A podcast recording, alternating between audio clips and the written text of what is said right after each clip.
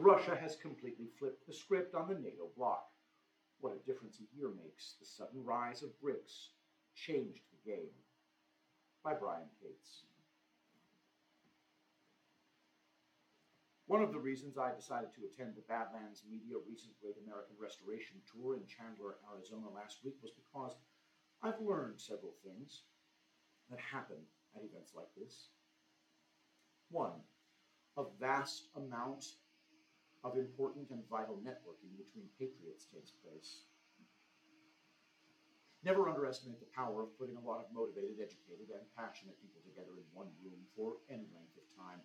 I met dozens of people whose work I've been following and got to talk to many of them. Bonds are formed, plans of action created, batteries are recharged, and enthusiasm is built. Two, the panel discussions and presentations by informative participants provokes a very large amount of thoughts and shared insights.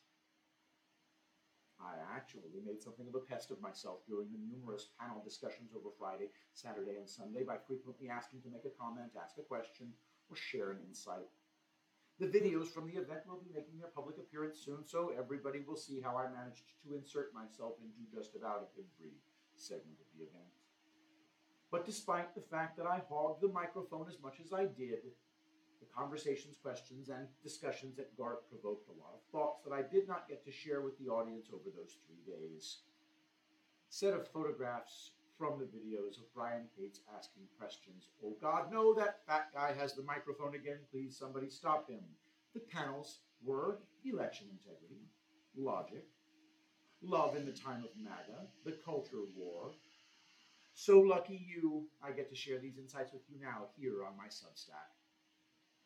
One of the first big subjects that prompted a brainstorm on my part was the Great True History panel discussion. Not only is much of the world's true history rewritten, altered, and hidden from the public by the powers that be, these same dark forces have also been busy in the present day rewriting current events as they unfold.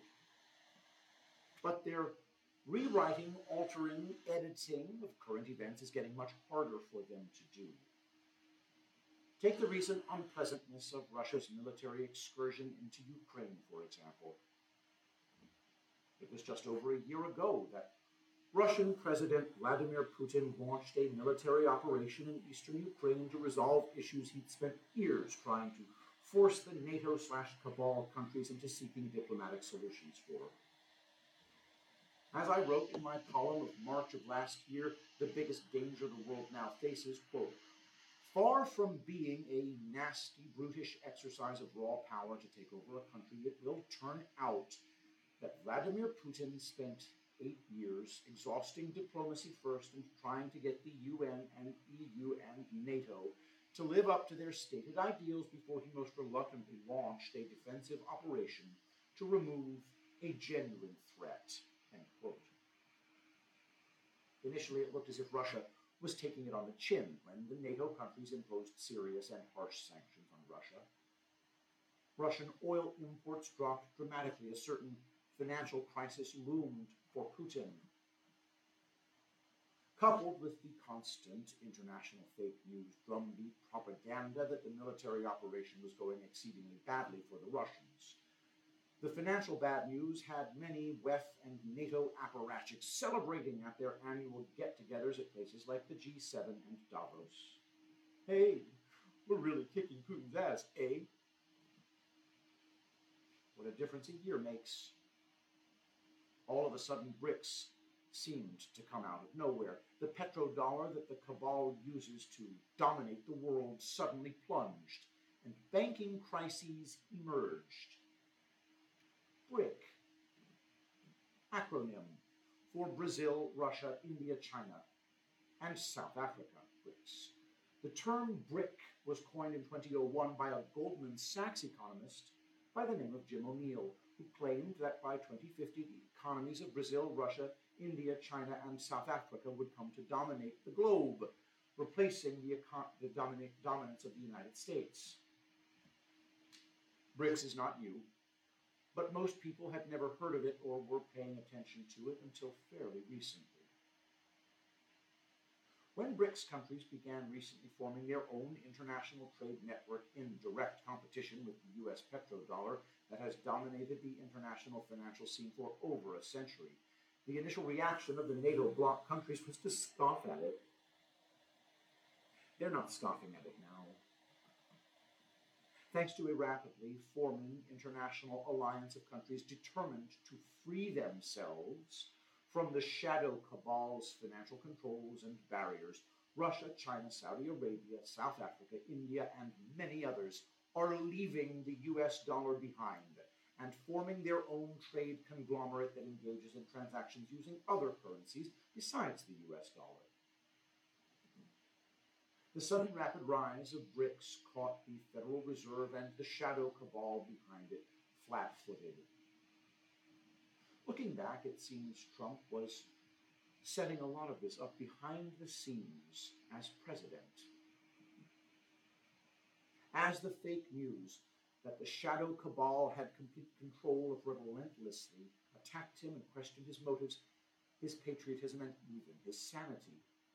President Donald J. Trump traveled the world over his first four year term, meeting with world leaders such as Vladimir Putin, Xi Jinping, Mohammed bin Salman, Premier Modi, and Bolsonaro, and many others. I think we now know why the media coverage of these trips was so over the top in its screaming that everything Trump was doing was illegitimate. Deals were done in secret that only became manifest in the last year or two. The sudden rise of BRICS and its new trade power is no instant accident or lucky venture. Years of careful preparation deal making behind the scenes went into preparing the ground for these re- recent actions by the BRICS bloc. Russia flipped the script on NATO in less than a year, thanks to BRICS. A year after it was supposedly assured that NATO had Russia on the ropes over alleged massive defeats being suffered by Putin's forces in Ukraine, on top of the imagined severe financial crisis the NATO sanctions were inflicting on Moscow, the tables have dramatically turned.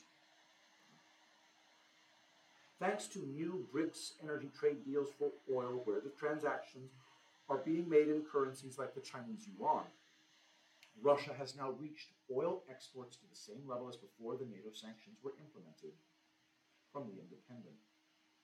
Headline Russian oil exports back above pre Ukraine war levels as India and China buy 90% of Moscow's crude.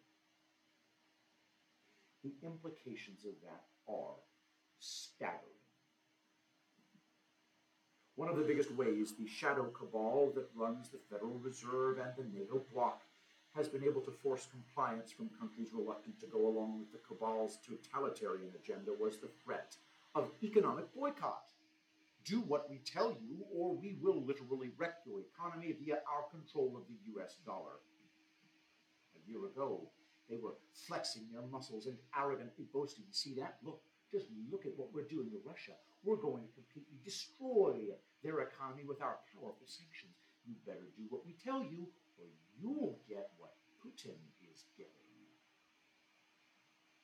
Only it's a year later, and Russia's economy is not only not destroyed, their exports of their crude oil have now surpassed last year's exports, and the NATO bloc, furiously ratcheting up their sanctions, has not halted this trend. The NATO bloc is self destructing on energy. Let me explain why this recently revealed development is going to prove so viciously depressing and troublesome for the NATO countries in Western Europe. Trump warned the leaders of Germany, France, etc., that they needed to work quickly to become energy independent of Russian oil or they would end up regretting it. They mocked him for telling them that. He was right. Back then, when Trump was in office, the scenario in everyone's mind was Putin suddenly shutting off Russia's oil exports to the NATO bloc. Behind the scenes, this shutting off was predicated on all the NATO leaders understanding that this would be Putin's most likely response to their long planned military excursion into the Donbass and eastern Russia that they've been not so secretly building towards since 2014. Ukraine would invade eastern Russia. Putin would retaliate against the NATO bloc by shutting off their oil. But that's not what happened. Instead, Putin surprised the NATO countries by going first into the Donbass and preempting their plans. Instead of Putin shutting off the oil to the NATO bloc, it was the NATO bloc that shut off the Russian oil themselves with their sanctions. And of course, because all these countries were heavily reliant on Russia for much of their energy needs, this has left them in an exceedingly and growing precarious position for over a year now, since February of 2022, the energy starved citizens of the NATO bloc have been told they must make many sacrifices for the sake of Ukraine in helping that unbelievably corrupt country fight off Putin's overtures. So many of the citizens of Germany and France and so on all buckled down, put those Ukrainian flags in their social media bios, and shelled out all that extra cash over the past year for astronomically climbing energy prices in order to save the civilized world. They were told these great sacrifices they were making were totally worth it because major financial pain was being inflicted on Russia and Putin. I mean, sure, ordinary citizens in the NATO bloc were suffering from sudden astronomically high energy bills, but hey, at least Russia was suffering too, right? Right? Wrong. Russia is not suffering. The Russians are now making even more now than they were from oil exports when the NATO sanctions were imposed a year ago. Now, this is happening. From ABC News, headline Over and Out. Germany switches off its last nuclear plants. Germany has switched off its three remaining nuclear power plants as part of a long planned transition toward renewable energy. This is why it's important to have honest and not rigged elections. Because when you have rigged elections, you end up with hand picked shadow cabal leaders who are going to relentlessly screw you. Like the German people's leaders are currently relentlessly screwing them by doing stuff like, well, well, like that. It's as if Germany's present leaders got together and planned an agenda with one idea in mind our cutting ourselves off from all that Russian oil caused our citizens' energy bills to skyrocket. Great, how can we keep this going and make our citizens' energy bills climb by another 45%? Well, we could, I guess, continue our mad rush to solar, wind, green energy by closing down our last nuclear power plant. Awesome idea. Let's do this, people. Well, right after an exceedingly harsh winter, for NATO bloc citizens in which they saw astronomical increases to their energy bills. Their worthless and sold out leadership is about to ensure they go through a second straight winter of this madness. And this time, I doubt the whole stupid rah rah sis boom bye yay yay for Ukraine, wave your Ukraine flag proudly, boys bullshit is going to work all that well as freezing and starving people start to wonder about maybe hanging some politicians. And I don't mean Russian politicians, if you get my drift.